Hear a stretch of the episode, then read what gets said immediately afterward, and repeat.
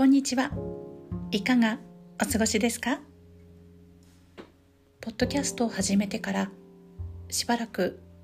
続けて録音していたんですけれどもそうですね。だいぶ長いことお休みをしてしまいました。その間いろいろなことが世の中変わってきていてそうですね。今もなかなか落ち着かない状況が続いているんじゃないかな。っていうふうに思っています。いろいろな SNS が流行ったりしている中でポッドキャスト音声だけのこういったツールというものが今後どんなふうに使われていくのかなというのも気になりながらそして今はオンラインのサロンだったり直接顔を見ながらですねオンライン飲み会なんていうのもだいぶ一般的になってきている。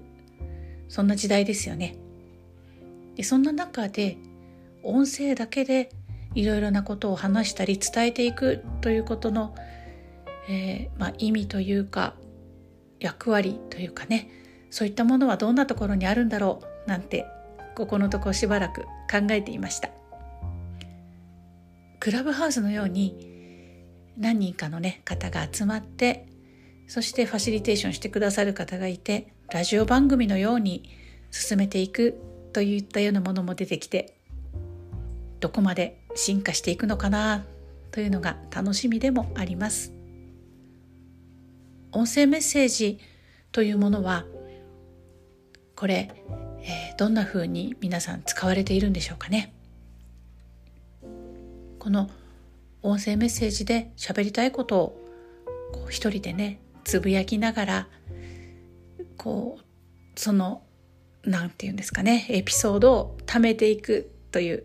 音声の日記みたいなそんなものっていうのは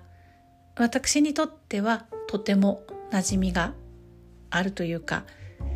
やっぱり結局ここが使いやすいのかなやりやすいのかなっていうふうに感じてこうして戻ってまいりました。もちろん文章でね書くこうブログというものも写真があったり言葉の力目に、えー、きちんと見える形でね伝えるということは素晴らしいと思いますしブログもねやっていけたらいいなと思っているんですよ。ただですねまあ現在の私もそうなんですけれども何かやりながら、まあ、耳だけ開いているということが結構あるわけですね。何かやりながらってとっても集中していたり、